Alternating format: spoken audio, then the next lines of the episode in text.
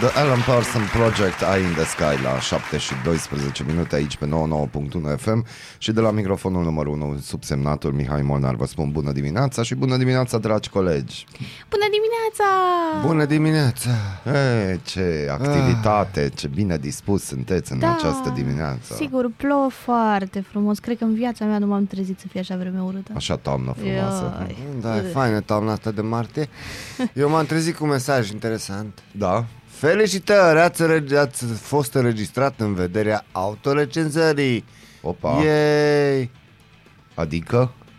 Adică încerc să respir, adică sunt uh, în evidența populației. Nu Gata, ne bate te-ai joc. evidențiat? Sunt, uh, am ieșit în evidență. Și a mers, cum a mers? Tot ok? Uh, undeva la 20 de secunde, dacă n-ai prea multe în viață. Serios? da, da. Și mail-ul de confirmare, tot, Și tot, tot, tot, tot, tot, tot. Dar nu trebuie să primești un mail. Eu din ce am citit ieri trebuie să primești un mail cu un alt chestionar. Ce? Nu trebuie să completezi ce ai în gospodărie, Nu știu, nu știu ce... nu știu. Și trebuie să primești un de chestionar asta pentru întreb. tine și un chestionar pentru ceilalți Aoleo! membri cu care locuiești sau ceva de Ați genul. fost înregistrat în vederea autorecenzării. Vă rugăm să completați răspunsul Aia la zic. întrebări. Ce?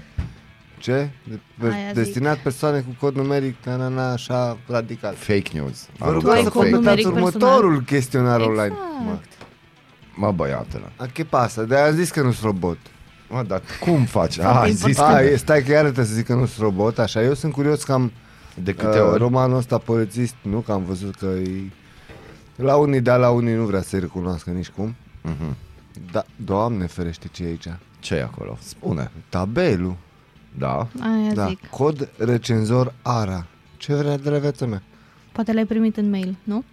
A, care solici- solicită recenzorului pentru autorecenzare. Ha! Dani, prea Eu dimineața. credeam că e fain. Știu că e prea Prea dimineață, dar dimineața. am văzut că e subiectul zilei dezbătut în online ieri. Nu bine, toată lumea încearcă. Adică mulți încearcă. Eu am zis că mai dau câteva zile, poate în weekend. o Știi să ce nu fac înțeleg chestia eu? asta. Un singur lucru. Zi. De ce trebuie să treci? Vă rugăm apăsați acest buton pentru a începe recenzarea. Înregistrați ora curentă. Adică să vadă cât de retardat ești Nu, la ce oră ai început Începe- să completezi? și dacă vede că îl termin în, nu știu, Nu 40 poți de termina, minute. că eu cred că expiră la un moment dat. crezi că are un Poate time? tu la 7 Da. și 15 stai cu cineva și la 7 28 stai cu altcineva, Altcineva, și trebuie da. să se știe ce ai, cu cine ai stat la 7 și, poate tu 15 în zici momentul că- completării Da, chestionarului. și poate tu zici că, bă, la 7 și 28 nu-ți mai cu nati.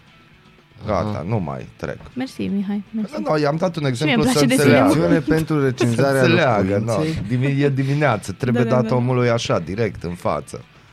Da, dar Dani, Bine. e ok. important e că e localitatea Cu cuvintele componentă a tale. municipiului sau ora, orașului sau satului Arad. Mie mi se pare cel mai corect.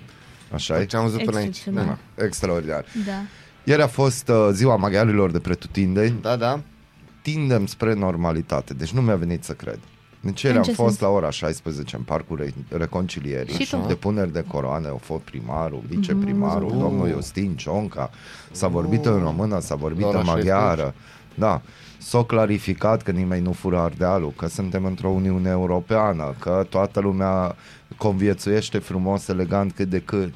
Nu au mai apărut niște oameni cu steagul României, că steagul României oricum era acolo. Și lângă statul e și acolo abordat. Deci, Acum am înțeles de ce nu au fost oficialii la meci ieri. Da, A fost mece. la ora 16. Au da. fost și domnul prefect, tot ceabă. A, a, da? Logic. Da. A, La, la domnul Cioba mă așteptam să-l văd. Na. A, fost, Deci- a, a jucat naționala României împotriva naționalei Ungariei la Unde? fotbal feminin, under 19, pe motorul. Da? A fost un cranic la stadion, bă, haide. Extraordinar. Oh, fain. Tocmai s-a autorecenzat. Da? Mă rog, a- Da. No, deci uh, vreau să felicit Aradu pentru un pas în normalitate, pentru că am văzut uh, și alte chestii, da. care nu aduc onoare și nu fac onoare orașului, dar ceea ce s-a întâmplat ieri, bă, bravo, se poate. Și ghici ce, Da. am văzut și români. Ceea ce este Serios? super. Da, care au venit Da, asta da. pentru că știi familii mixte, pentru chestiuni mixte, ceea ce este un gest frumos, ziua maghiarilor de pretutindeni, eu zic că așa trebuie să se întâmple și de 15 martie și de 1 decembrie. Trăim Asta da. într-o singură țară, asta e istoria, nu o să modificăm never, ever, niciodată. Hai să Frumos. conviețuim că la asta ne pricepem. Dar nu e ziua națională a Ungariei, nu? nu, e ziua maghiarilor de Ieri pretutindeni. am auzit chestia asta pe stadion și am zis, mă, nu e ziua națională. Ai, Ziua maghiarilor de pretutindeni. tu cu SZ, nu Revoluția, se sărbătorește o revoluție de la 1848. știi? Bun. Bun, acestea fiind zise, începem matinalul. Uh, Yes. yes. Aradul e ocazional în beznă. Vezi dacă aș fi aș știut uh, știrea asta ieri, probabil l-aș fi abordat și întrebat pe domnul primar dacă îmi permite o întrebare și l-aș fi întrebat cum e cu ceasul, cât e ceasul. Deci aseară stăteam, era ora 8, 7, jumate, 8 Da. și eram lângă stadion, Da. lângă Francis Neumann și mă uitam în față. Și nu vedeai nimic. Întuneric, beznă, Și nu-i nimic. frumos. Ba, Noroc că nu plouă. Ai, infernea. Dar plouă acum. Da, plouă. Înarmați-vă acum, cu să vezi. umbrele sau aveți grijă cum conduceți. Șoferi, pregătiți-vă nervii pentru că o să fie nebunie în trafic, O, pentru da. că ceva plouă, pică și atunci trebuie să fim și mai agitați, și mai nervoși, și mai și, și mai și. Nu uitați să lăsați copiii dacă se poate în uh, sala de clasă. Nu, doamne fer, să se plimbe câțiva metri până la școală. Da, se udă. Ce? Apa e udă, cum să lasă să Și meargă bătaia pe jos? doare. Asta eu în principiu cred că se știe, adică nu. Ah. Nu intru în aceste Lăsați. detalii la ora asta pentru că ne ascultă și copiii și poate află și nu bine. Bine, bună dimineața! Neața. Culegeți ideile tale și cu cuvintele tale aici. că se vorbește.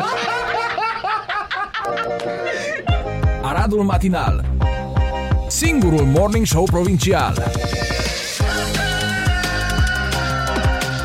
Radio Arad 99,1 FM Aradul Matinal Noi deschidem ziua, voi deschideți urechile.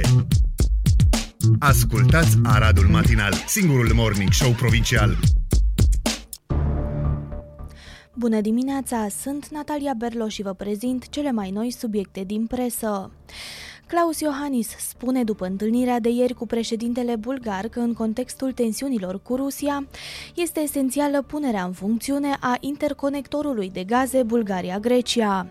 Potrivit Busy Day, acesta ar fi un proiect al Uniunii Europene blocat din cauza faptului că Grecia și Bulgaria amână de șase ani interconectarea, care ar putea ajuta România să se aprovizioneze cu gaze din alte surse decât din Rusia. Uzina Mecanică București și General Dynamics European Land Systems Romania au semnat marți un acord de joint venture pentru realizarea a 133 de noi transportatoare blindate ca parte a unui acord ce include în total 227 de vehicule blindate. Premierul Nicolae Ciucă, prezent la eveniment, a declarat astfel că România devine una dintre primele țări în care se localizează producția de tehnică și echipamente militare moderne. Acesta mai spune că proiectul poate să reprezinte catalizatorul pentru relansarea industriei de apărare românești. Detalii pe economedia.ro Marea majoritate a refugiaților ucraineni care au beneficiat de serviciile Centrului Comunitar Brașov au declarat că doresc să rămână în orașul de sub Tâmpa, se arată într-un comunicat remis marți de primăria Brașov. Conform sursei citate, 75% dintre cei 1200 de ucraineni care au beneficiat în ultimele 12 zile de serviciile centrului susțin că vor să rămână în Brașov. Detalii pe Ager Press. Rusia a oprit fluxul de gaze către vestul Europei prin gazoductul Yamal, potrivit datelor operatorului german de conducte Gascad. Nu este clar dacă este vorba despre o decizie permanentă a Moscovei în acest sens. Potrivit Bloomberg, prețurile gazelor naturale au început să scadă recent pe fondul vremii blânde și a fluxurilor constante din Rusia. Temperaturi peste medie sunt prognozate în nordul Europei săptămâna viitoare, atenuând temerile că orice întrerupere a aprovizionării cu gaz pe fondul războiului din Ucraina ar putea afecta piața în următoarele săptămâni.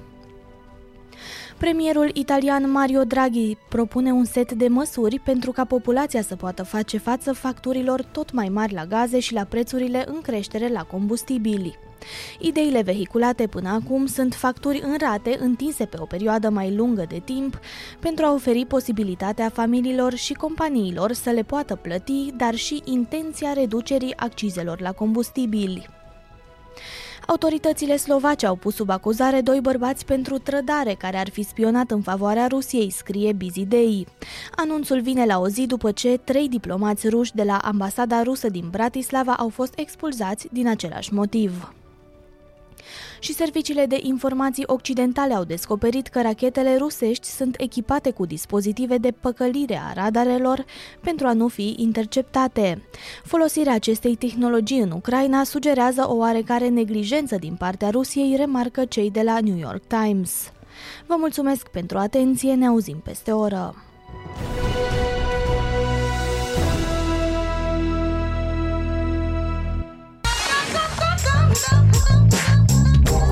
Bună dimineața, Arad! Ascultați Aradul Matinal, singurul morning show provincial.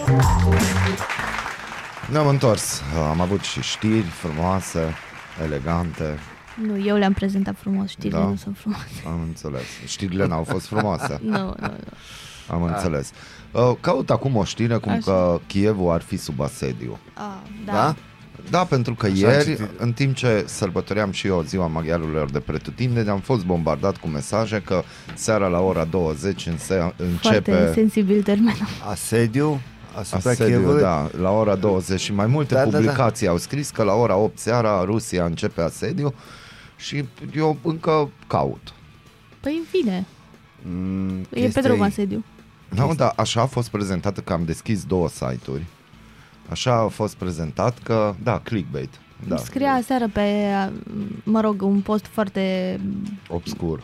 um, da, de televiziune. De televiziune, da. Uh, cum era că um, Începe, începe, începe asediu în um, uh, Kiev și pe aia era un semn întrebării, dar așa foarte incognito. Da, mie headurile astea îmi plac, că ți apare, știi, scris mare.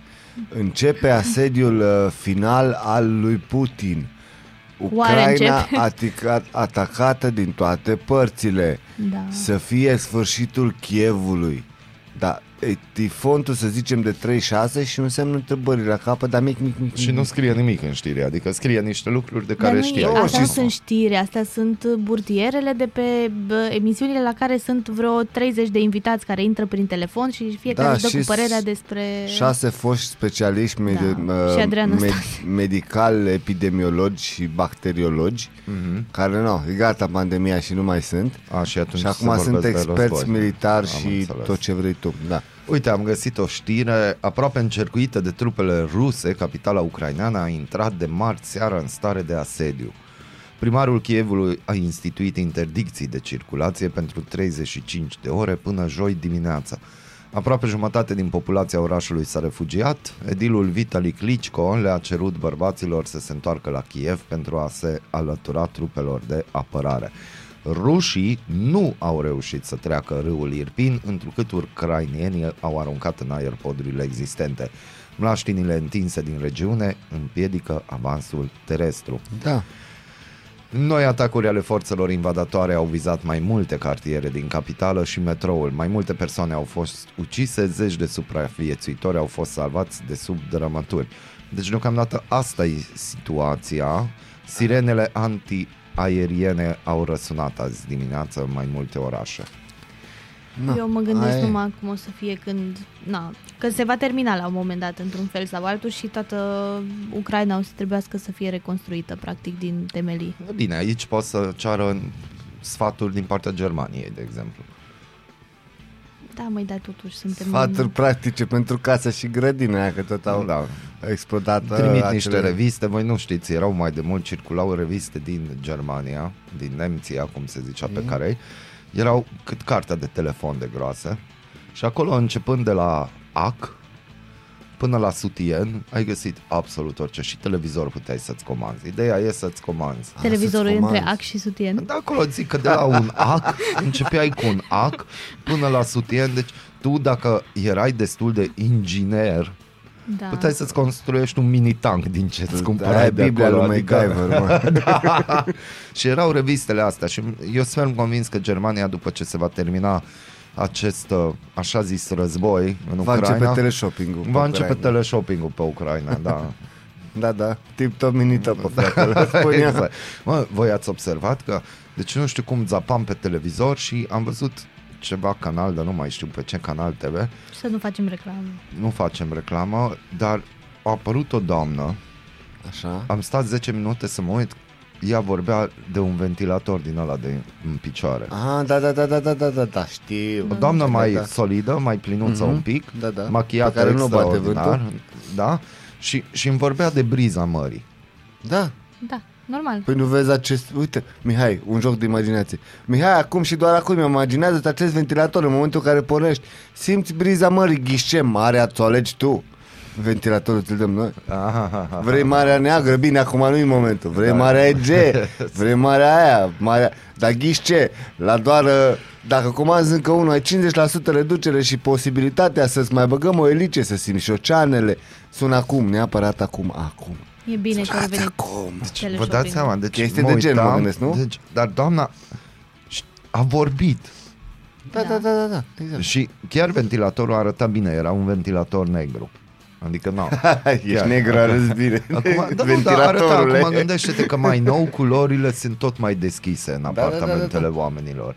Și atunci o pată neagră, știi, mai merge. Și mobilierul, dacă intrați în orice magazin mai nou, cum s-ar zice, care au apărut în ultimii 20 de ani, iar negru apare așa, în trend, da. negru cu alb, chestii, mm-hmm. jocuri din astea. Și atunci tu să ai un ventilator negru. E, Problema mea este că eu am un ventilator care nu este un ventilator negru și nu are briza mării. Și tu vrei și un când a ventilator fost negru. canicula aia mare anul trecut Așa.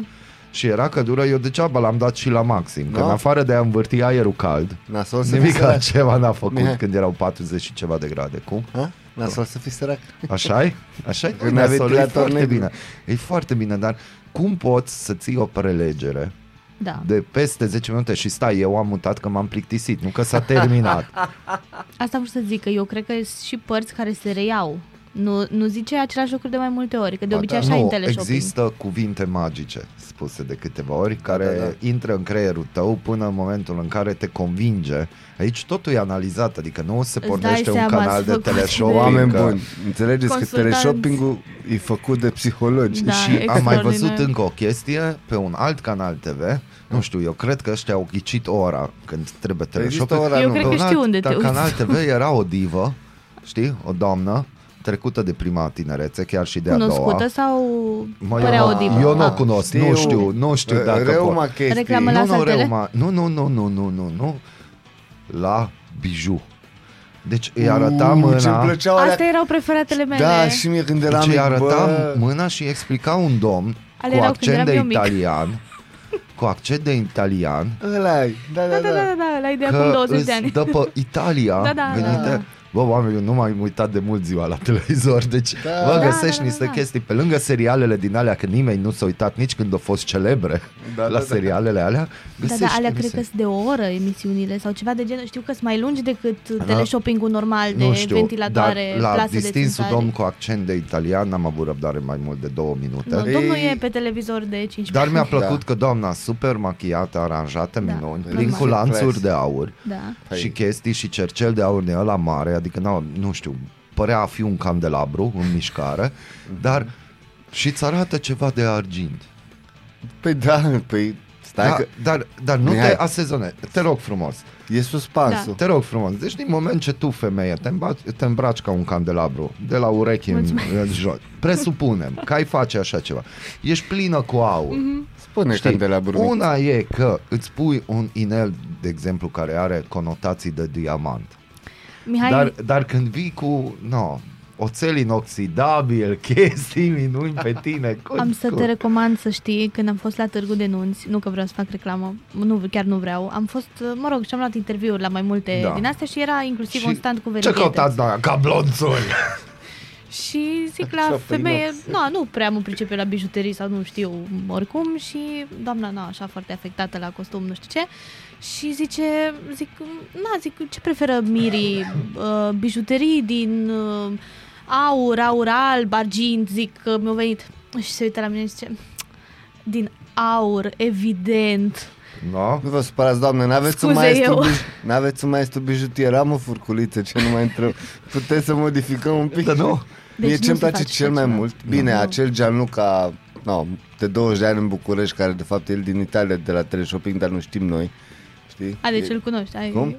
ai un Tu cult. te-ai și documentat. Da, mie, mie îmi plăcea foarte mult când eram mic, mai mic, mă rog, pentru că era toată, știi că pe ecran de obicei la majoritatea chestiilor cu biju scrie în stânga că mai sunt niște bucăți rămase. A, sună Să- acum să te și ai convingă. doar... Da, de aia nu, să trece te, în conving, nișe, da, să da, te eu convingă nu. să suni acum că Dar bă, acum mai n-am sunt patru văzut bucăți. chestia asta. Dar toate bijuteriile Mihai erau unicate. Da, Eu dar acum astea nu Cum prind. vinzi tu o bijuterie unicată dacă mai ai De o șase mie de bucăți? ori. Astea nu prind pentru că, în general, oamenii care se uită nu sunt oameni care își cumpără bijuterii sau... Și mai ales când Mai vezi degrabă îți asta cumperi e în plase de stânga. țânțari, Și când absolut. Vezi, da, corect, asta e în stânga și când vezi în dreapta că prețul normal 14.900 că e aur și diamant, dar ți-l dăm noi la 200 lei 99. Da, la 249 de lei, cinstit, nu-i 250. n-ar Da, fi, și de la primești market. și certificat de Da, autenticitate. clar, da. A, Preferata mea era la pe un canal de știri uh, reclamă la ochelari cu da, rec- Bec. cu cu bec, da. Cu bec, uh, alea faină. aia era vreo Tata, în 20 caz că de ne minute asculti 5 minute, oprește radio. și era cu uh, trei, cred că îți dădeau până la urmă trei perechi deci Da, da, da, ăia da. erau de 400 de lei ochelarii și te Da, la salvau 100. să nu-ți deranjezi Da, da, da. partenerul când vrei să citești seara și Dar poate de la partenerul 400 vrea de lei să-l deranjezi și tu citești. Da, dar nu-l deranjezi LED. Știi? Erau vreo patru perechi, fiecare cu tocul lui de ochelari, plus o pereche de ochelari de soare la vreo 38 sau ceva de genul de lei. Deci vă dați seama, oricum... Eu am foarte avut norocul să testez, scuze. Pentru că tata a primit cadou de la cineva Nu o poftim. pereche de acei Doamne ochelari cu ajută. LED. Bă, fratele. E fain, ha? Bine, pe lângă faptul că nu l-a luat de la cine l-a cumpărat, nu l-a cumpărat de la teleshopping, l-a văzut într-un magazin. Dar o să dai pe un plastic, mă, 89 de lei, care Dar nu sunt- nici măcar era, știi că două tipuri de dioptrii, alea de lentile de ochelar, cum trebuie și aia de plastic. Cum să dai aia ta, mă? Și chiar nu Nu e sunt... vorba de cum să dai, cum să vinzi un ventilator la teleshop. Și acum să ne întoarcem la Stai, că Ucraina. acum e la modă ra- radiatoarele. Și acum Acum să... sunt la modă Ok. radiatoarele Da. electrice și au schimbat textul. Da, Nu-i mai vorba de chestii, vai, nu cred, pot să cred. poftim. Vai ce mi-a făcut. Ce poză. Știam eu că da. trebuie să am poza asta undeva, da. Da. E Și spectacol. acum nu mai începe cu nu știu ce blocuri neizolate cum trebuie România, știi? A, factura la gaz e prea mare. Stai că avem noi un radiator electric. Pam, joacă pe asta. A, nu cred, nu Ba, cred. A ce ajuns sistemic, așa? da, da, da, da, da. Frumos, frumos. Marketing. Bun, deci se va reconstrui Ucraina, nu-mi fac griji. Există Cu oameni, ventilatoare. solidaritate, există toate. Au promis, da? Și am zis că dacă nu ne descurcăm, atunci tragem cu ochiul cum a făcut Germania și o să ne dăm seama de ce sunt. Bă, am fost în Berlin, jos cu pălăria și am fost pe un city tour din asta și, bă, simți durerea oamenilor de acolo, chiar al ghidului, care îți explică că, oameni buni, voi tot ce vedeți pare a fi vechi. Dar gândiți-vă că aici a fost război și Germania n-a ieșit bine. Ideea e că s-au găsit toate desenele tehnice ar- de arhitectură și s-a reconstruit, s-a păstrat tot, tot dar toate sunt noi, doar Ce par fain. vechi. Ce tare. Mi se pare foarte mișto. Da, foarte mișto ideea. Bine, nașpa situația, dar Deci, atenție la shoppinguri, pe, dă pe televizoare, dă pe Neapărat. afișe, dă pe nu știu ce Nu uh, lăsa și de ventilatorul nu are briza de ocean dacă sunt 40 și ceva de grade. No, mi-ai stricat copilăria. Bună dimineața! Neața. Culegeți ideile tale și cu cuvintele tale aici. că se vorbește. Aradul Matinal. Singurul Morning Show Provincial. Radio Arad 99,1 FM Aradul Matinal. Bună dimineața din nou, ne-am întors la Aradul Matinal și o să vorbim un pic despre ultimii doi ani în care au fost marcați, cred că, de pandemie, de primul an de război, adică sperăm că prima lună, primele două luni și, Și o să se, da, și ultima. Și ca să putem avea o imagine pe ansamblu, am invitat-o pe prietena noastră, Gabriela Guidar, psiholog alături de noi. Bună dimineața! Bună dimineața! Am invitat alături de noi să analizăm în primul și în primul rând ce s-a întâmplat, pentru că am avut doi ani de pandemie, doi ani în care masca a devenit o obișnuință, ai văzut pe bordul mașinilor, pe cuier în casă, dezinfectanți, adică timp de doi ani, cum ar veni, noi am fost educați de a fi, a trăi într-o pandemie, ne-am creat noi obiceiuri obligați forțați. Și se pare că după ce s-au anulat restricțiile în România, mai vezi oameni cu măști mai vezi oameni care cumpără dezinfectanți, adică cumva a devenit un obicei. Din punctul tău de vedere, este momentul să scăpăm de aceste obiceiuri și cam cât o să mai țină reflexele astea. Păi cât o să mai țină depinde foarte mult de felul nostru de a fi și de experiențele noastre prin care am trecut. Experiențe personale mă refer, pentru că dacă în acești doi ani uh, în viața unei uh, familii au fost uh, decese din cauza sau uh, îmbolnăviri din cauza pandemiei sau a virusului, a COVID-ului, nici nu mai îmi place să-i uh, pronunț cumva numele, uh, este foarte greu să renunțăm la aceste obiceiuri care s-au creat într-un timp îndelungat.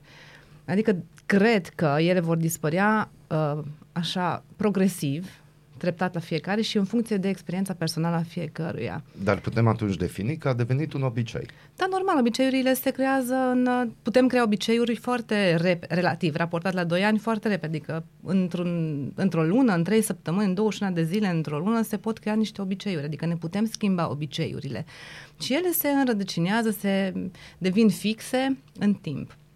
Și acești doi ani au fost uh, suficienți, da. Ca să uh, din cât ai văzut tu comunicarea, pentru că nu, toți am fost implicați, indiferent de profesie, de... Uh, oamenii care conduc această țară au apelat la psihologi, adică măcar s-a încercat să se implementeze în așa fel încât să nu creeze și alte daune morale Adică dacă exemplu. au apelat ei personal? Da, în comunic- nu în personal, dacă în comunicarea care a fost pe în perioada asta de COVID mm-hmm. ai văzut da, vreun semn da, că s-ar da. fi discutat cu psihologi care să zică că bă, hai să nu dăm așa informația, să cum mai să dăm mai frumos, să-i luăm da. mai moale, cum să le eu sunt convinsă că în echipa de comunicare um, a politicienilor și a guvernelor există psihologi și terapeuți, adică cred că există așa ceva. Nu am convingerea 100%, dar cred că există și ceea ce am văzut că au fost invitați uh, psihologi, psihoterapeuți, psihiatrii, pentru că care și-au dat cu părere, pentru că a fost nevoie. Oamenii au avut nevoie să audă um, și uh, opinii în legătură cu cum să se autoregleze, cum să se autoliniștească, ce să facă, cum să-și ducă zilele în, în, aceast, în aceste perioade.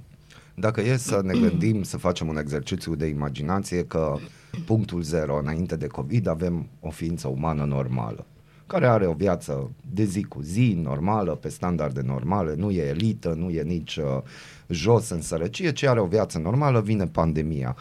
Cât de mult s-a schimbat acel om în acești doi ani de pandemie? Wow, mi și mă pui acum să fac niște generalizări din astea. Exact. Păi o să exact. pornesc de la mine atunci. Uh, pentru că mă consider un om uh, la fel ca toți oamenii, cu o situație medie din toate punctele de vedere, cu o familie normală. Uh, ceea ce am observat eu la mine este că am devenit poate un pic mai retrasă, mai antisocială. Nu, mi-a fost destul de greu să revin în a crea legături, conexiuni, de a ieși pe stradă după ce ai stat foarte mult timp înăuntru. Mi s-a părut extrem de ciudat ca să ca să comunic, să ies, să... mi s-a părut că totul e așa potrivnic și neprietenos. Da, cred că um, am pierdut pe partea asta de, de conexiune, de a crea legături mai ușor. Ne-am închis mult în noi și zâmbim poate un pic mai puțin, adică ne este mai greu să zâmbim. Deși că... oamenii sunt ființe sociabile, adică baza noastră este că suntem, noi avem nevoie de a Noi fi avem sociabili. foarte mare nevoie, dar atunci când trăim foarte mult în, în partea rațională, partea în minte și nu trăim și cumva în inimă, pentru că și inima are neuronii săi, s-a dovedit științific treaba asta, uh, da, ne închidem pentru că avem semnale de alarmă că trebuie să ne protejăm, că dacă ne, închi- ne ridicăm cumva zidurile, ne va fi mai bine. Suntem protejați și nu ni se poate întâmpla atât de mult rău decât dacă decât în cazul în care ieșim și ne, de- ne deschidem. Noi ne-am închis. În loc să ne deschidem, ne-am închis. Și acum trebuie din nou să învățăm să ne redeschidem. Și oare situația actuală politică globală între Rusia și Ucraina ne ajută să ne deschidem? Uite, e o chestie foarte, e o întrebare interesantă pentru că m, ajutând, cum ai văzut că oamenii S-au uh, mobilizat. s-au mobilizat și au început să se deschidă, adică și-au oferit sufletul, inima, ajutorul fizic. Ne-am deschis, s-au creat niște legături acolo. Nu putem să spunem că ne-am închis și nu ne uităm la voi. Da, într-un fel, da, într-un fel nu. Depinde și cum, uh, cum am fost înainte și tot așa revin. La ce bază avem? Și ce am învățat noi în acești doi ani, pentru că de asemenea e foarte important. În acești doi ani m-am întors la mine, m-am uitat în mine, am intrat în interiorul meu, nu doar intrând într-o depresie sau uh, ruminând ce nu este asupra unor chestiuni pe care nu le pot schimba, ci să văd c- cum pot eu să mă schimb în bine, ce pot să fac să-mi fie mai ușor și să nu o iau razna, așa pe românește spunând, mm-hmm. adică să fiu atentă la mine. Statistic vorbind, în ultimii doi ani, foarte multe relații s-au destrămat. Și nu vorbim doar de căsnicii, de relații și nu numai relații sentimentale și de prietenie. Mhm. Cum crezi de cât timp va fi nevoie să se vindece această rană? Adică mai avem puterea de a face un prim pas spre a reveni la ce a fost înainte de pandemie? Prim pas, da, prim pas, eu vor, nu pot să generalizez, deși este o, o traumă colectivă, deși pandemia și războiul este o traumă colectivă care afectează întreaga lume, întreaga omenire, nu numai individul în sine. Individul poate face însă primul pas, fiecare în viața lui, la nivelul lui. Dacă dorește să facă asta, la acea, așa zisă, acea normalitate nu se va mai putea reveni. Nu cred că va, se va reveni într-un timp foarte scurt. În 10-20 de ani, mă refer, timp scurt. Sau, adică va fi nevoie de, de mult timp ca să, ca să putem să trăim cumva uh, uman. Și ce recomandări avem? Ce putem face acum? Mai ales că e, a fost frica de pandemie, a fost frica de moarte. Foarte mulți au pierdut apropiați, care, din păcate, din cauza COVID-ului. Și acum avem și un război în care vrem sau nu vrem să recunoaștem, e aici, la granița noastră, adică este foarte aproape. Care ar fi recomandările tale? Ce ar putea face un individ? Care ar fi niște pași general care acum ar fi momentul să le facă pentru un viitor mai bun sau măcar să scurtăm cei 10-20 de ani estimați de tine? Da. Uh, ce să facă să, să, să-i fie lui mai bine, în primul rând, în viața lui. Eu mă, mă raportez la viața, viața individului. Bine că așa mi este mai ușor și cred că e mai, uh, mai fezabil. Uh, în primul rând, să nu stea agățat pe, pe știri 24 din 24. Este prima și cred că cea mai importantă recomandare și sfat și personal, pentru că poți intra foarte ușor în vortexul ăsta care te duce în jos și îți, uh, îți creează niște scenarii și filme din care e foarte greu să ieși. Adică, ok, am nevoie, mintea mea are nevoie de siguranță și de control, rămân informat, mă uit o dată de trei ori pe zi, nu știu de câte ori, la fiecare oră, dacă e nevoie, 5 minute, ca să știu cum evoluează situația. Dar nu stau agățat și ascult analize și estimări și îmi fac prognoze, pentru că este un, un, uh, un câmp pe care eu nu pot să-l controlez. Războiul este un, e o întâmplare, e ceva în afara controlului meu. Nu pot să fac absolut nimic, nici să-l opresc, nici să, să particip cumva la el. Deci nu pot. Ok. Asta ar fi primul pas. Al doilea pas foarte important e să încerc să rămân um, mai mult ancorat în corpul meu. Adică nu în mintea mea, în corpul meu. Să rămân împământat, pentru că e vorba aceea că atunci când îi se întâmplă ceva greu, nasol de dus, parcă îmi fuge pământul de sub pământ. Păi nu-i degeaba vorba asta, pentru că bătrânii noștri știau. Dacă vreau să rămân stabil, eu trebuie să rămân ancorat, trebuie să rămân împământat, trebuie să rămân în corpul meu. Și atunci vin, eu am mai spus asta și o repet, respiri. Respiri pentru că e important. Transmiți odată, te oxigenezi și îți reglezi uh, sistemul nervos central. Pe de altă parte, îi transmiți minții tale că ești în viață. Adică dacă respiri, eu sunt în viață, eu sunt, uh, sunt în siguranță.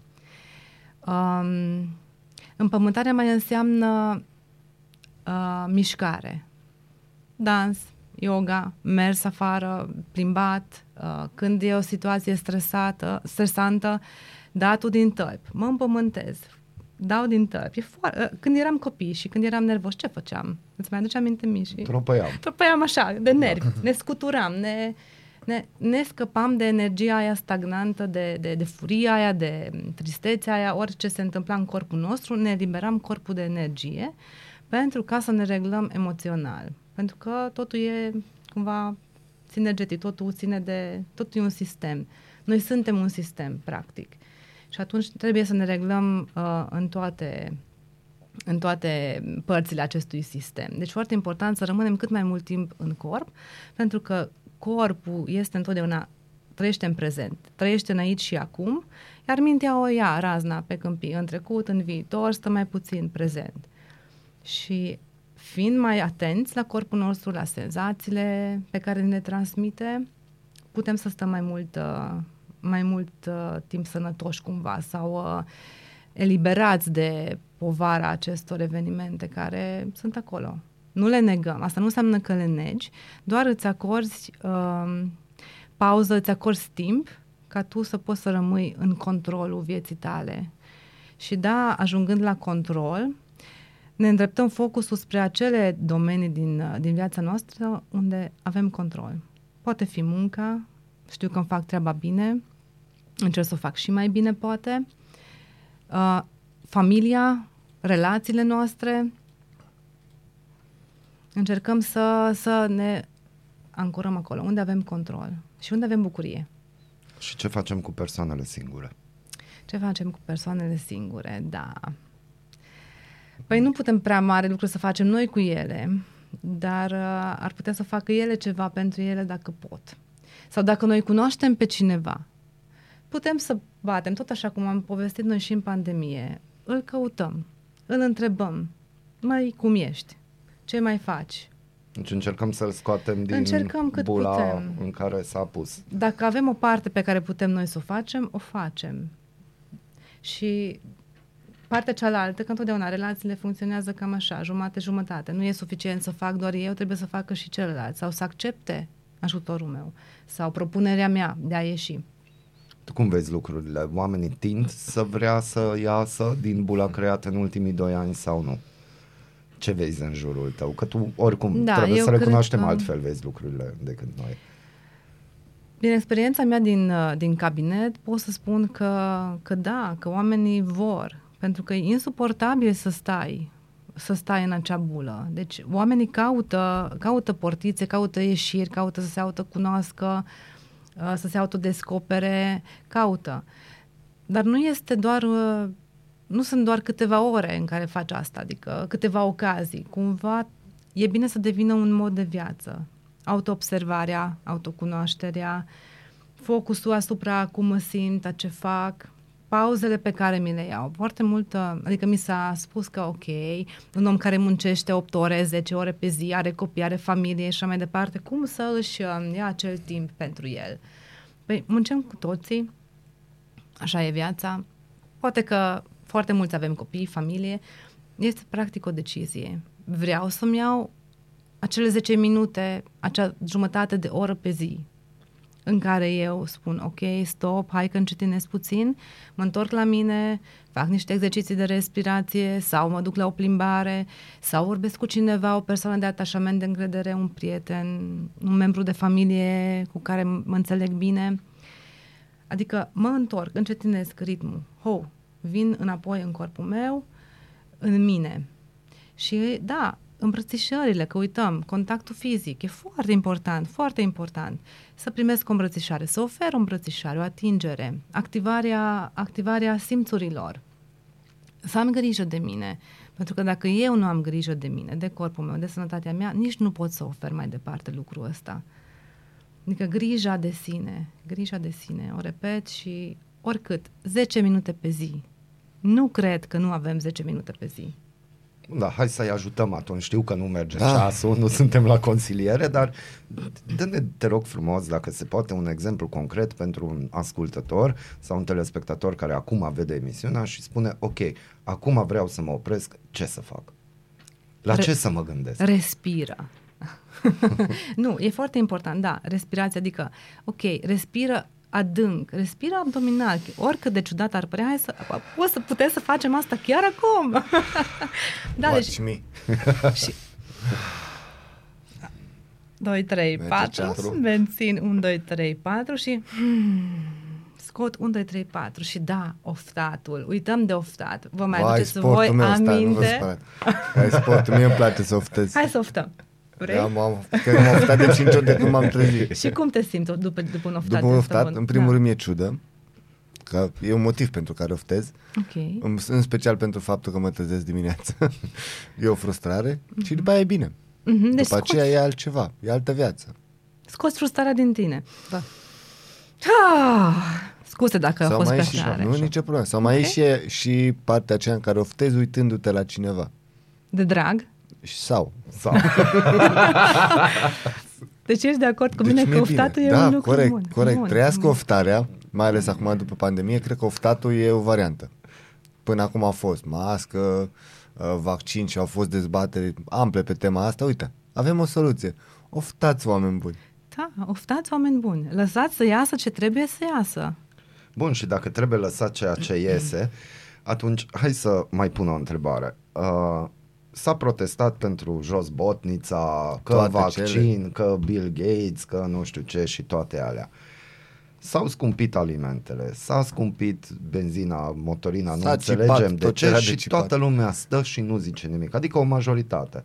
Adică aveam nevoie de o mască, care o mască purtată și de medici, aveam nevoie de o mască ca să se facă proteste și când vorbim de bunăstarea ta, de viața ta de zi cu zi, de alimente de bază care se scumpesc, nu mai avem proteste. Și eu pur și simplu nu înțeleg și nu, nu găsesc logica de după gândirea asta. Adică lumea iese și protestează că trebuie să poarte o mască în oraș, dar când e vorba de stomacul lui, adică de mâncarea de cea de toate zilele, e ok așa. Să fie Ce oare se vorba întâmplă? despre scoaterea lui din confort? Nu știu dacă am înțeles exact întrebarea. Așteptarea ta ar fi ca oamenii să iasă pe stradă și să protesteze împotriva... Dacă a protestat pentru o mască, Mhm. de ce nu protestează împotriva majorării prețurilor? Masca Adică ucide, prețul masca nu. nu ucide și masca era o, un rău necesar, ca să folosim jargonul de Da. online. Și acum se, s-a scumpit uleiul, s-a scumpit benzina, se scumpesc tot. Știm foarte bine că în România alimentele de bază costă aproape de două ori mai mult decât în Europa, unde sunt alte salarii și lumea nu face nimic. Ce îmi vine să-ți spun aici este că face parte din istoricul nostru să nu protestăm în cazurile astea, pentru că noi, din câte mi-aduc aminte, eu am mai prins un pic din uh, câțiva ani din uh, era ceaușistă, nu știu dacă s-a protestat vreodată pentru, Mâncare. pentru mâncare. Nu, nu mi-aduc aminte de așa ceva. Un popor obișnuit să stea la rând și să aștepte. Da, Nu? exact. Păi îmi gândesc că și asta pleacă din, uh, din minte. Și Sunt de tipare. fapt asta e normalitatea pentru noi. Sunt tipare transgeneraționale transmise. Că noi trebuie să așteptăm, să stăm la rând, să sunt niște tipare de comportament, de gândire. Uh, Să transmiți un tipar transgenerațional înseamnă să dai mai departe anumite mesaje, chiar nu neapărat verbal, dar prin comportamentele tale, prin anumite mesaje zigale pe care tu le repeți în familie și așa mai departe. Și da, am învățat să nu spunem nimic. Nu avem o mască, dar noi nu spunem nimic, pentru că viața e grea. De câte ori ați auzit voi în România? Viața e grea, viața e suferință. De câte ori pe zi. De Pe câte zi. ori pe zi, da, da, Da. da, da. Se scumpesc toate, vai de capul nostru. Și asta și e. multe, și asta, și mergem mai departe. Da, da. Bine, Suntem e, descurcăreți. începe cu se scumpesc toate, uai ce greu e, dar se sfârș... din păcate, cel puțin tot ce observ eu, să discuțiile se sfârșesc, dar ai văzut ce-a făcut PSD-ul. Adevăratele probleme în ghilimele. Pentru Fotbalul că, și politica. da, pentru că asta pleacă și de aici, cel puțin din punctul meu de vedere. Pentru că trebuie un pic să te formezi pe tine ca să te minți tu pe tine, că îți pasă mai mult de ce face PSD decât faptul, eu am o vorbă aici, mi foame, relativ, uh, corelat la ce fac ei. Să te prefaci, să te minți pe tine că îți pasă mai mult de zona politică decât de problemele tale personale, faptul că îți permiți sau nu chestii și așa mai departe, cred că e nasol. Și atunci, m, discutabil. Da, fugim, fugim. Fuga este o, cumva o... Adică nu vreau să fac față, nu vreau să confrunt problema. Este o reacție la stres, fuga, la amenințare. Da. Că de-aia fug Poate eu fi. bine. Mi-a să răspund la o întrebare, da. Eu am o curiozitate, am găsit o statistică la nivel mondial, uh, publicată inclusiv pe UNICEF, uh, care spune că unul din șapte persoane la nivel mondial au fost afectate psihic din cauza pandemiei. Dar a venit o altă statistică, uh, tot de la, din partea UNICEF, care spune că jumătate din aceștia, aproximativ 500 de milioane de europeni, Mm, pe lângă afecțiunile psihice, să zicem așa, medii, de la frica de a ieși din casă, anxietate și așa mai departe, au dezvoltat uh, frici sau afecțiuni psihice mult mai grave, uh, teama de moarte, teama de invazie, pentru că și asta îi face parte din probleme psihice, doar că au început foarte multe dezbateri în mediul online, uh, sute de persoane, de psihologi, psihiatri, predominanți într-adevăr din USA, trebuie să spun și asta, care au spus că singura soluție pentru acești ap- aproximativ 500 de milioane este psihiatru. Și îndeamnă pe toți să meargă acolo. Întrebarea mea este, oare asta să fie singura soluție în cazurile de genul, pentru că totuși sunt mulți. Sau ar mai fi niște variante, cum a spus, uh, evaluează-te, respiră, oftează, europene oftează. Oare avem ceva variante mai easy decât direct la psihiatru? Uh, da, în general sunt și variante mai easy. Acum, uh, aceste afecțiuni la un moment dat pot deveni atât de grave încât, într-adevăr, este nevoie și de medicație. Și spun și de medicație, pentru că medicația și tratamentul psihiatric funcționează cel mai bine atunci când este asociat și cu psihoterapie. În prima fază, dacă este un, uh, un, uh, un episod psihotic, să zicem că se poate întâmpla, atunci, într-adevăr, este nevoie de medicație, fără discuție, pentru că omul ăla trebuie scos din acel episod psihotic și după aia se merge uh, cu tratament psihiatric și terapeutic, psihoterapeutic. De aceea am întrebat pentru că foarte multă lume s-a, s-a ofticat în mediul online cum că au întrebat pe acei, pe, pe acei specialiști cum puteți să trimiteți un om direct la psihiatru fără o preevaluare, fără să cunoști, totuși trebuie cumva să cunoști omul. Aici e pericolul generalizării. De, aici, de, de asta nu-mi place. Asta, asta este motivul pentru care mie nu îmi place să vorbesc în generalități. Generalități. Pentru că fiecare caz e specific, noi suntem diferiți și asemănători, dar și diferiți. Avem individualitatea noastră, trecutul nostru, experiențele noastre personale. Nu funcționăm chiar la fel. Deci acum, de exemplu, să vorbim un pic de bărbați. Oh, yes. Eu Să mă duc intrăm că... în... Ai treabă, Unde nu? faia cu vin Zi, imediat? mi foame. Da, nu că Mihai Uh, se activează frumos. S-au uh, primit niște ordine de chemare, ne-au trimis radioascultători, bărbați, ordine de chemare. Am sunat și la prefectură și am întrebat despre ce e vorba, ni s-a spus să meargă, că este un standard, ce s-a făcut în fiecare an, nu-i nimic. Și oamenii s-au trezit cu un alt ordin după ce s-au prezentat la centrele militare, s-au trezit cu un alt ordin prin care îi anunță că în caz de alertă sau de război au 48 de ore să se prezinte la nu știu, la garnizoana unde, în Arad, de exemplu, la Unde sunt cetate, repartizați. unde sunt repartizați. Chestia asta uh, s-a făcut un blocaj de informație pentru că am sunat și la Ministerul Apărării aici, am sunat și la Centrul Militar Județean și ne-au dat bloc în ideea în care toată comunicarea vine de la București. Din punctul meu de vedere, om de presă, aici eu am o mare problemă. Dacă nu se întâmplă nimic, nu dai bloc pe comunicare sau comunici. Ministerul Apărării Naționale i-a trebuit aproximativ o săptămână jumate să iasă cu un comunicat de presă în care încearcă să liniștească bărbații din România că nu se va întâmpla nimic și sperăm că nu se va ajunge acolo și evident că au apărut tot felul de statistici care spun că bărbați între 18 și 35 de ani nu prea avem pe România. Deci de asta se extinde de la 18 până la 60 de ani. Unde vreau să ajung este că foarte mulți bărbați radioascultători mi-au trimis mesaje uh, care pe mine personal un pic m-au șocat, în ideea în care spuneau că ei nu luptă pentru țara asta. Deci cumva dintr-un naționalism care cică a funcționat în ultimii 30 și ceva de ani, de la Revoluție încoace, se pare că când se ajunge la un moment în care chiar este posibil că va trebui să faci un pas glorios, un pas, uh, nu știu cum să formulez, Să un mergi pas, pe front. să mergi pe front, să lupți, în lume, în majoritatea bărbaților, iese de fapt starea de frică. Și am primit inclusiv mesaj în care ne-a scris că eu la centrul militar am zis că mai bine mă duc în pușcărie și pu- închisoarea e între 2 și 7 ani decât să plec pe front carne de tun. Și aici am ajuns la cuvântul carne de tun. Deci neîncrederea în actuala țară pe gestionarea pandemiei am înțeles. Am avut probleme de comunicare și eu sunt ferm convins că pandemia a fost un test pentru fiecare țară în parte de pe tot globul ăsta, atât despre comunicare cât și deschidere către populație. Dar uite, se termină pandemia, cică, am avea o libertate și vine o palmă dată peste față și lumea nu mai are încredere.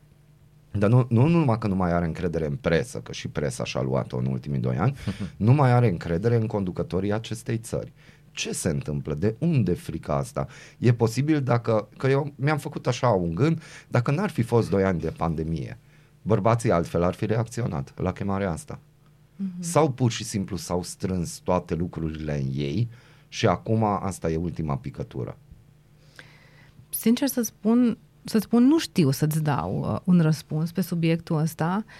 Uh, revenind totuși la, la frica de moarte, este o frică existențială, adică o avem cu toții, ne naștem cumva uh, cu ea, adică ea există și se activează.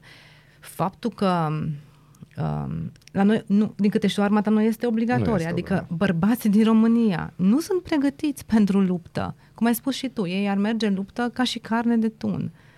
Și, într-adevăr, relația față de, de guvern, față de conducătorii acestei, stă, ă, acestei țări, ă, relația cu ei nu este una de încredere neapărat. Adică nu știu dacă noi în România am avut vreodată sentimentul acela de mulțumire, că, stăm, că trăim într-o țară în care ne este bine cu adevărat.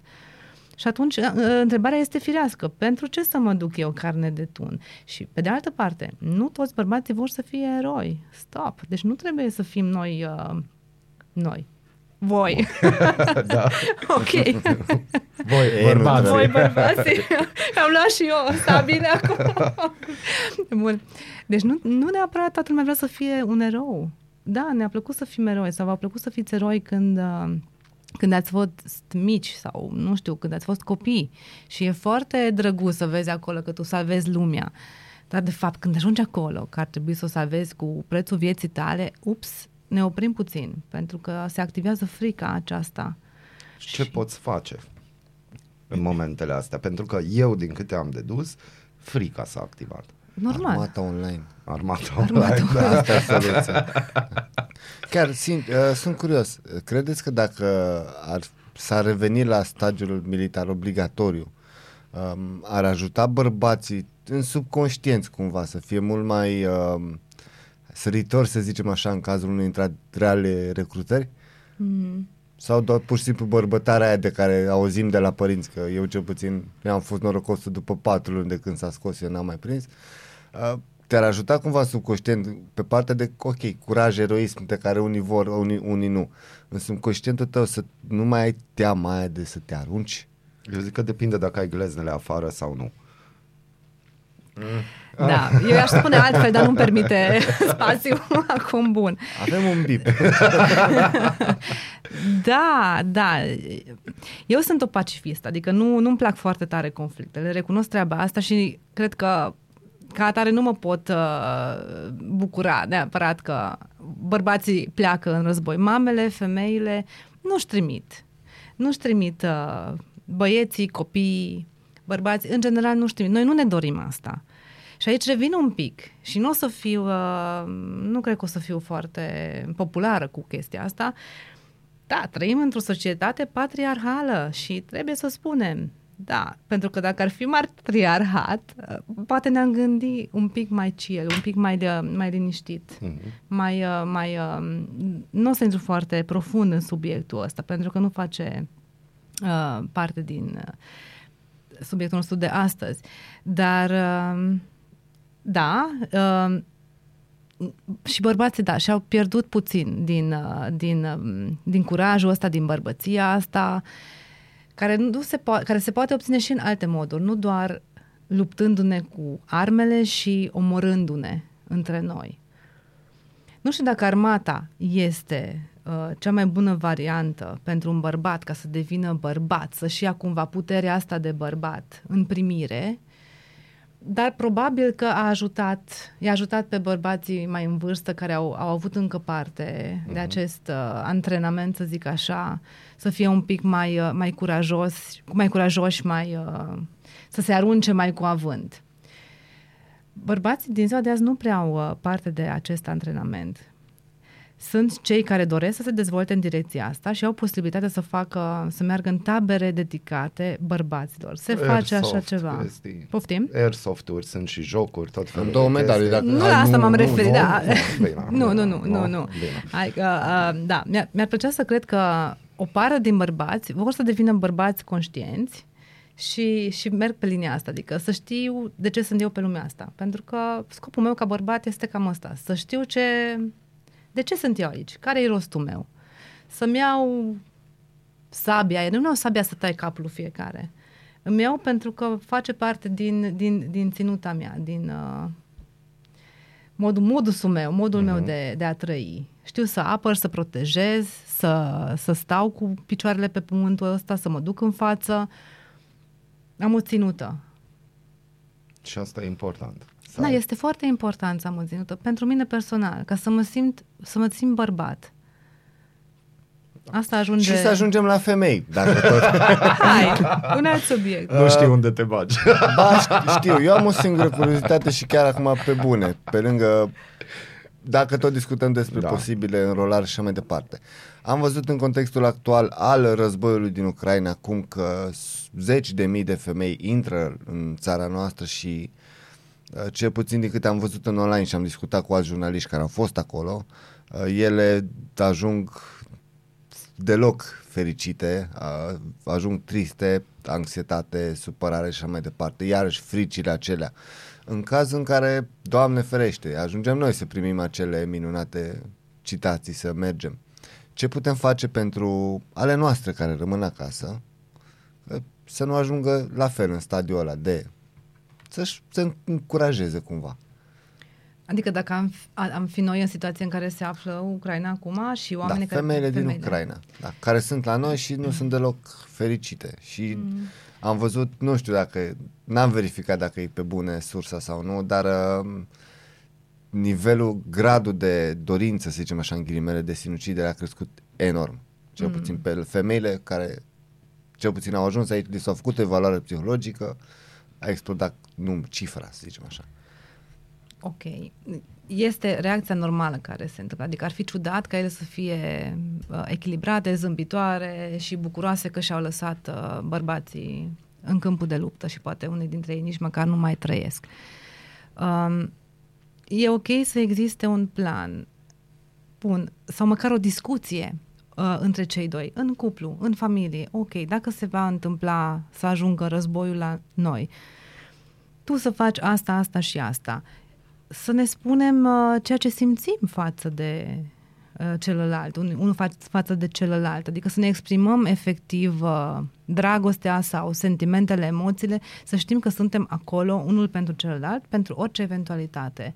Nu putem controla. Acum suntem în siguranță pentru că suntem, nu putem să spunem că nu și să știm, să adâncim cumva sentimentul ăsta de siguranță, că eu, mă, că eu sunt stâlpul tău în această relație, iar, iar, iar tu la fel. Adică ne bazăm, suntem împreună. Se poate ca viața să ne aducă evenimente care să ne despartă, dar tu știi că eu te iubesc sau că te-am iubit, că am fost un cuplu, că am încercat să avem grijă unul de celălalt, până cât s-a putut. Măcar să existe aceste discuții între noi, de, de reconectare. Și asta ar trebui să existe indiferent de situația uh, globală sau indiferent de, de dacă există război sau dacă nu există. Așa ar, tre- ar fi frumos să funcționeze în cuplu. Să existe aceste reconectări. Să știi că îți stai echitanța la final Dar de n-am- emisiune, deci n-am dacă tre- așa continuă. N-am treabă cu butonul de cameră, e la, e la mine. Bun, uh, știm ce trebuie să facem noi viitorii soldați, eroi, Doamne ferește, dacă e cazul. Eu încă susțin, Doamne ferește. Hai să vedem oare ce poate să facă românca. Uh, ce rămâne acasă și să treacă mult mai ușor peste acest hop în cazul în care noi plecăm. Pentru că, din nou, ca și în pandemie, apare izolarea, pro- cel mai probabil izolarea, iarăși frică și așa mai departe. Cam ce sfaturi putem să dăm femeii din România în caz că? Cum să se pregătească pentru asta? Și cum să treacă peste moment. Nu știu cum se poate trece peste acest moment. Mai foarte- bine. Mai cât bine. de cât mai bine. Uh, ca norocul pot să zic, uh, nu am trecut, noi nu am trecut prin asta. Știm cu toți, avem o amintire despre război pentru că avem de la bunici, de la străbunici, din povești și așa mai departe. Undeva în celulele noastre știm ce înseamnă să fie război și de aici și această frică. Nu cred că e ok să ne pregătim cu mintea pentru această perioadă. Adică e ok să avem un plan B. Dar dacă eu îmi mențin mentalul în starea asta de alertă permanentă, eu nu pot să funcționez normal uh, în viața mea de zi cu zi. Și asta e important. Asta ziceam la început. Eu trebuie să rămân funcțională, să încerc să rămân funcțională în viața mea de zi cu zi. Și vom vedea atunci. Vom vedea ce vom putea să facem. Nu ne pre- este o traumă atât de, de, de puternică pentru care un om nu se poate pregăti psihic. Nu poți. Și la ajungem la o vorbă de-a mea, una dintre vorbele mele preferate, stresează-te doar când e caz. Da. Am și primit un mesaj la discuția noastră că un stat inteligent rezolvă problema, un stat genial evită problema. nu comentăm. Nu, nu comentăm, ca și întrea prea... am avut așa te- tentația să, să Prea multe răspund și am, chitanțe de tăiat. am, am uh, respirat mai bine. în loc. Bun, un ultim sfat până ce ne revedem, că eu sper că ne revedem, Ultim sfat pentru ce anume? pentru ascultătorii noștri. Din punctul tău de ce vrei tu? Un sfat. Ce vreau eu da, să dau un așa Sfat, da. uh, uh, psihologic și omenesc, Da. ce, ce încerc și eu să aplic.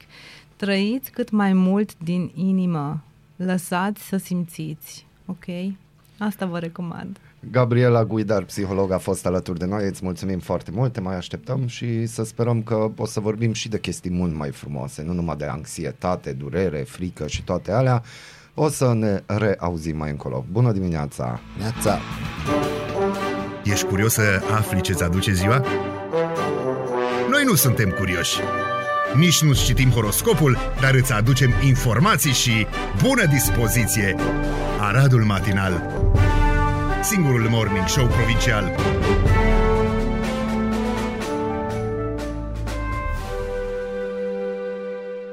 Noi deschidem ziua, voi deschideți urechile. Ascultați Aradul Matinal, singurul morning show provincial. Bună dimineața! Bine v-am regăsit la Aradul Matinal. Sunt Natalia Berlo și vă prezint principalele subiecte ale dimineții. Nu putem să discutăm despre al șaselea val atâta timp cât valul 5 nu s-a încheiat încă, a declarat marți ministrul sănătății Alexandru Rafila, întrebat dacă în contextul creșterii numărului de cazuri din alte țări se poate vorbi despre un val 6 al pandemiei în România. În cazul în care se va ajunge într-o situație în care creșterea numărului de cazuri să ajungă să pună probleme și în spitale, se vor lua măsuri care vor fi decise de guvern și nu de către Ministerul Sănătății, a mai precizat acesta citat de Hot News. Președintele României Claus Iohannis merge astăzi în Republica Moldova la Chișinău, unde va discuta cu președintele Maia Sandu în contextul invaziei Rusiei din Ucraina. Președintele Claus Iohannis a salutat pe 3 martie demersul omologului său de la Chișinău, Maia Sandu, privind semnarea cererii de aderare a Republicii Moldova la Uniunea Europeană și subliniază că România va acorda tot sprijinul în această acțiune.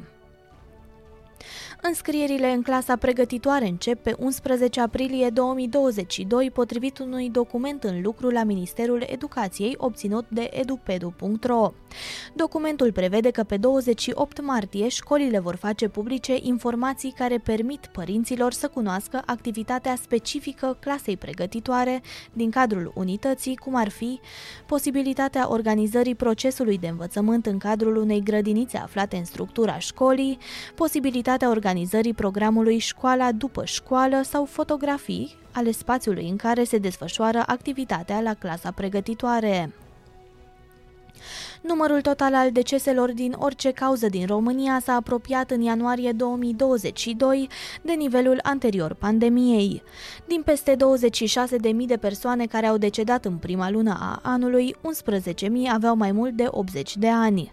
Astfel, constată busyday.ro, valul al cincelea al pandemiei, care a debutat în ianuarie 2022, s-a dovedit a fi mult mai puțin mortal decât cele anterioare. Vă mulțumesc pentru atenție, rămâneți pe 99,1 FM.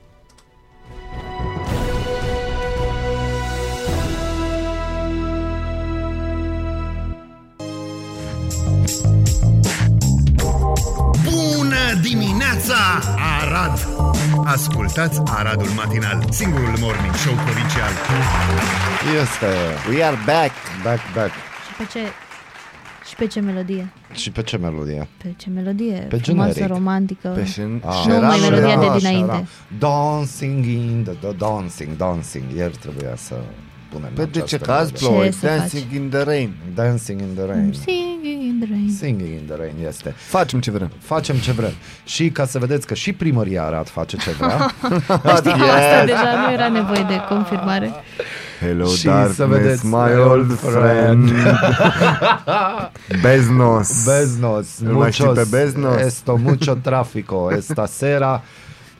E beznă în Arad cel puțin o oră în fiecare după masă. De câteva zile asta ne scriu colegii de la aradon.ro Uh, și ei au zis că luni încearcă să vadă ce se întâmplă, că e beznă și nu prea vezi pe beznă, dar au așteptat lumina, se făcu lumină. Mi-a venit idee. Ce? Ochelarii de la teleshopping. Ochelarii de la teleshopping, da. Zi tu că n-ar Pentru trebui alte idei, fiecare cetățean ascultați-ne în să continuare. Da. M-ați pus pe gânduri. Așa e? Așa e? Gândurile Hai, tale ar zburdă fi acum sau excepțional. tropăie? Vai, nu, nu pot să Oftează. Oftează.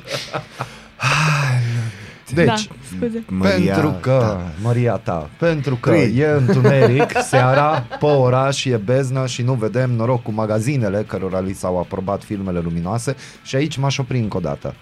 De ce farmaciile Da. au firma luminoasă pornită Așa. și și blițuie, bli, Așa. bli, bli, să te deranjeze când conduci noaptea, dacă sunt închise?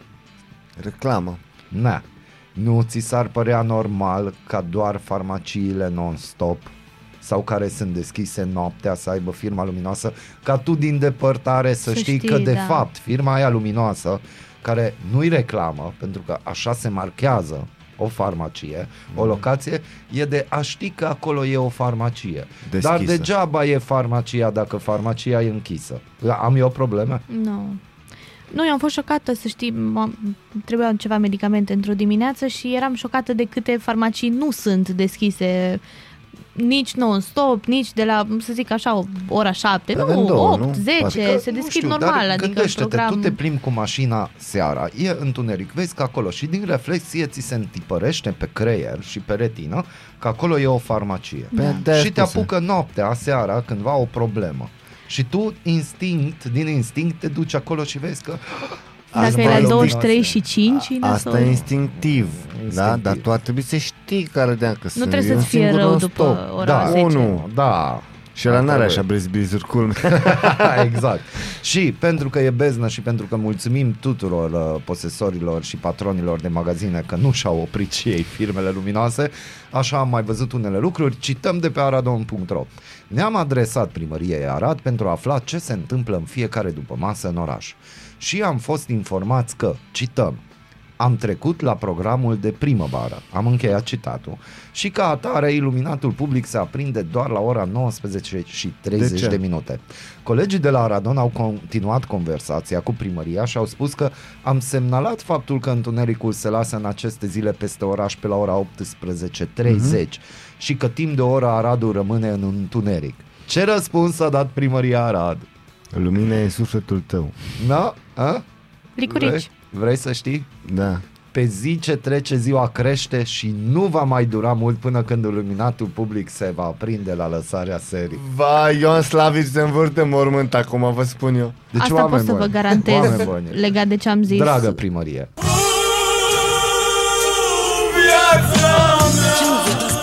dată când Stai să urlu vezi cum dai o dedicație pentru viața mea. pentru primăria mea. Pentru primăria mea, da, primăria Măria mea, ta. primăria mea. Deci Bă, dar n-ajunge n-ai cum. că umblat la agentul termic.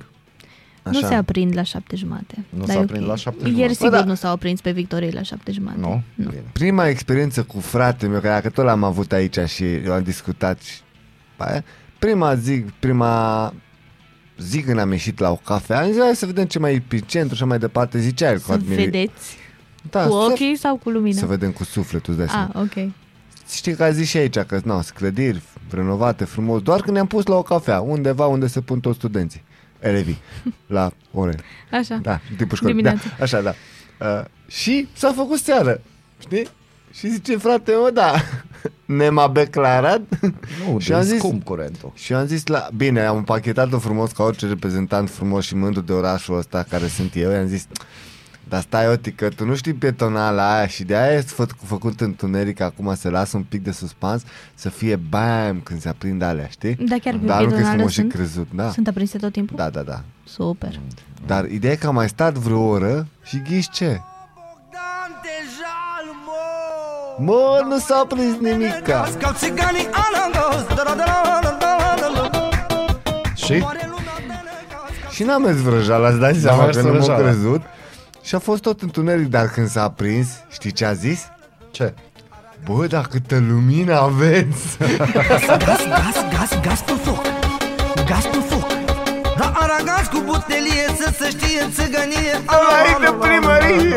E, să se știe în primărie că există aragaze cu butelie și oamenii se mai încălzesc la gaz, că ați umblat la agentul termic.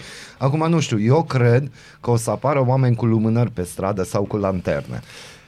Eu aș vrea să... Uh, Și iar Arădeanu plătește pentru că lanterna Păi da. funcționează cu baterii care vor fi cumpărate de... achiziționat Ar... de, prin citație public, ne bate în joc. Nu, nu, nu. dar Sigur, sigur. Arădenii frumoși care iubesc orașul nu licitează. Ei dau. Investesc. Ei dau, investesc.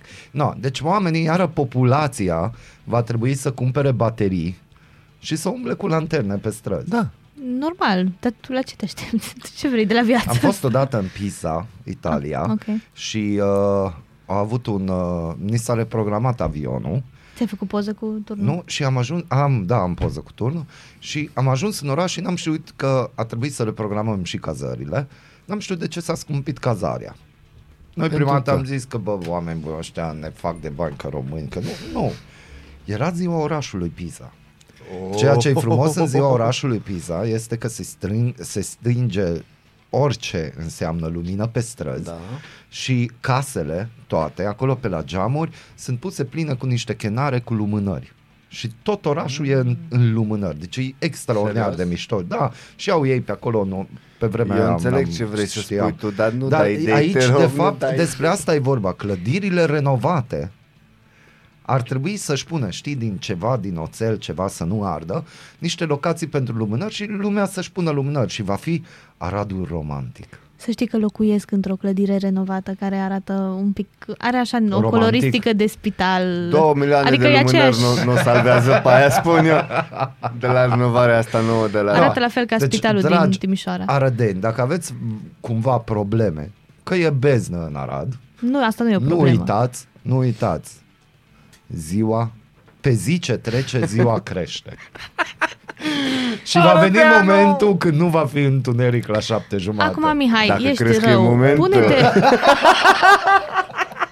Pune-te și tu în locul celor Cui? care reprezintă În primăria. toleranță, mă, Și pun, ce, nu pot. ce poți să da, și dar zici? stai un pic, eu chiar i-am felicitat. Pentru Deci simțul așa poetic. răspuns. Deci așa răspund în ideea în care în noaptea de 26-27 martie o să trecem la ora de vară. A, da? Încă o săptămână dacă ar Deci fi dacă, mers, știi? dacă țan ca uraganul scoate melodie de pe versurile astea... No, dar uite, Dar eu deci, sunt curios, cum putem afla, Mihai? Scuze. Ce? Cât durează să schimbi ora de uh, dumnezeire luminoasă? Păi trebuie depus Municipală. studiu de fezabilitate. studiu de... Na, na, stop! Studiu de Prefezabilitate. prefezabilitate.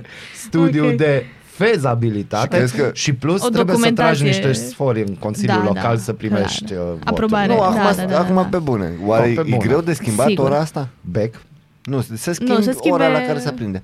ora, mă, eu cred E- că, adică eu zic că o fi există cumpărat... o facultate la care putem să ne înscriem Nu, să învățăm în asta? ziua în care... Sigur nu. există în România. În ziua în care în Arad, la celebrul magazin, a fost super ofertă la tigaie, o fi mers vreun angajat al primăriei și a cumpărat o chestie din ăla că tu setezi, știi? Îl învăț, să bagi da, în da, da, priză și tu setezi.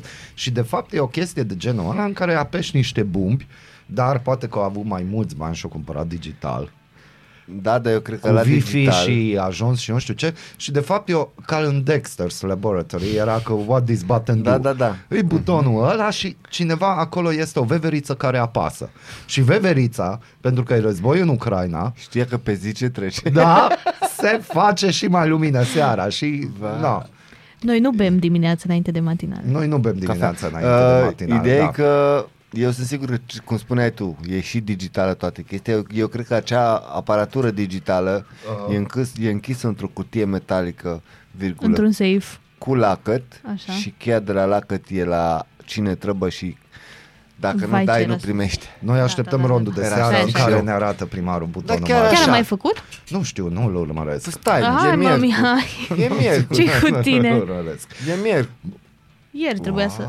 ce Ieri, ieri a fost. Oh, no. Deci, Ai ratat. aveți grijă că mașinile o să vă fie murdare, nu spălați mașina, că Da, nici da. ploaia nu vă spală, pentru Da. că avem o furtună de praf saharian care a străbătut deja Spania, a ajuns în România și când plouă, atât de frumoasă e mașina de n-ai treabă. Deci așteptați să treacă perioada asta ploioasă și după aia spălați mașina și dacă sunteți colecționari de nisip saharian, atunci să știți că o să puteți N-are să rost culegeți. oricum să o spele, că nu se vede Dar să o noaptea. faceți pe zi, că seara nu Da, vedeți. da. Seara N-are- nu vede. n-are rost. Nu vede.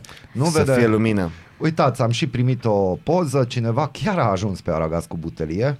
Fața de masă ne place, să știe. Este independență energetică, ci că I got my own butelie. Independent ce? Independent. Independență energetică. Deci, apăsați butonul schimbării, ne spune colega Cristina.